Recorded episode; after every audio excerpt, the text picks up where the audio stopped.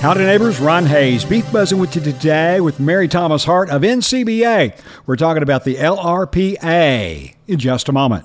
It's Express Ranches Ranchers Bull Sale coming Monday, October 3rd at the ranch, Yukon, Oklahoma. 450 head will be selling 225 Angus bulls, 50 Hereford bulls, 50 registered Angus and Hereford spring bred heifers, 70 commercial spring bred heifers, and 30 commercial fall calving pairs. You can attend in person or bid online at superiorlivestock.com and liveauction.tv. For more information, go to expressranches.com. Express Ranches Ranchers Bull Sale Monday, October 3rd. Every year, you pick your replacement heifers. Some become profitable cows, others disappoint. How can you make more reliable selections? Genetic testing. Commercial cow calf producers like you are using Inherit Select from Zoetis. You gain valuable predictions, including cow fertility, size, and soundness, feed efficiency, growth, and carcass merit, as well as easy to use economic indexes. This improves your selection, breeding, and marketing decisions. Learn more at inheritprogress.com or contact your local Zoetis representative.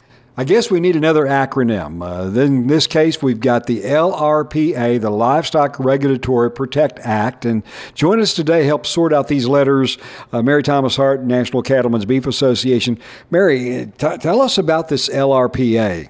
So, yeah, the Livestock Regulatory Protection Act is a piece of bipartisan legislation that was actually introduced at the beginning of 2021 by Senators Thune, Boozman, Sinema, and Kelly from Arizona in an attempt to codify some language that we've had in the appropriations package for about the last 12 years, so for quite a while. This bill seeks to codify language that protects livestock producers from regulation of greenhouse gas emissions under the Clean Air Act. As much as anything, the LRPA designed to be a deterrent, especially when it comes to bureaucrats that really want to go after agriculture when it comes to methane that is certainly a concern, right? And and I think especially in this administration, we've seen a real focus on on climate change, on methane emissions, um, on greenhouse gas emissions regulation generally. Um, and the EPA has really taken a, a strong stance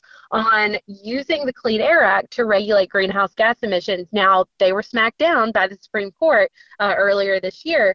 But I think that when something like that happens, EPA just goes back to the drawing board, right? So EPA just con- continues to look at the Clean Air Act and say, how can we use this to effectively regulate greenhouse gas emissions? And the more creative the agency gets, the, the more risk I think is presented to agricultural producers. So, you know, while agricultural producers, while farmers and ranchers aren't regulated under the Clean Air Act right now, um, I think we want to we want to have a belt and suspenders approach to protection, right? We want to always make sure that we're thinking a few steps ahead, and that's what the Livestock Regulatory Protection Act would do. Now, uh, this this uh, particular piece of legislation uh, has already received a hearing, uh, Environment and Public Works Committee in, in the U.S. Senate. Is this the uh, the prime, prime going to be the primary committee uh, of, of, jurisdiction? It is, yeah. So this is certainly an interesting piece of legislation, and there there is a question about you know which committee has jurisdiction over it. But at the end of the day, even though it's a bill that impacts agricultural producers, it is an environmentally related bill. So it it would would be uh, it would put a limitation on EPA, therefore it falls under the jurisdiction of the Environment and Public Works Committee. With the uh, with the lawmakers that are the principal authors of this uh, legislation, a couple of Democrats from Arizona and a couple of Republicans as well from other states, uh, including uh, the uh, the lead Republican on the Senate Agriculture Committee.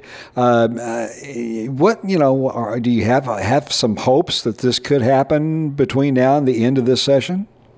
I think that it actually, you know, while while the bill may not get, you know, passed into law before the end of this session, I think that it speaks really strongly to the importance of retaining this language in the annual appropriations package. You know, showing that these provisions that protect farmers and ranchers are bipartisan in nature goes a long way to ensuring that the appropriations committee retains them in the final piece of legislation. Like I said, we have two provisions in the appropriations package that have been there since 2009.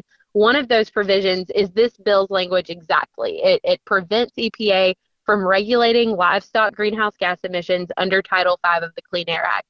The other provision prevents EPA from collecting greenhouse gas emissions reporting from livestock producers across the country. So both of those provisions are incredibly important and maintaining those provisions every year is, is one of our top priorities at NCBA. Mary Thomas Hart of NCBA, you've got the beef buzz on Ron. If there's anything the past two years have taught us, it's that people don't always get along and they certainly don't always agree on everything. Now, while we can't help you with your Facebook debates, we can help with resolving many types of agriculture and environmental related issues at no cost. Oklahoma Agriculture Mediation's been helping Oklahomans resolve conflicts since 1987, and we're here to help you.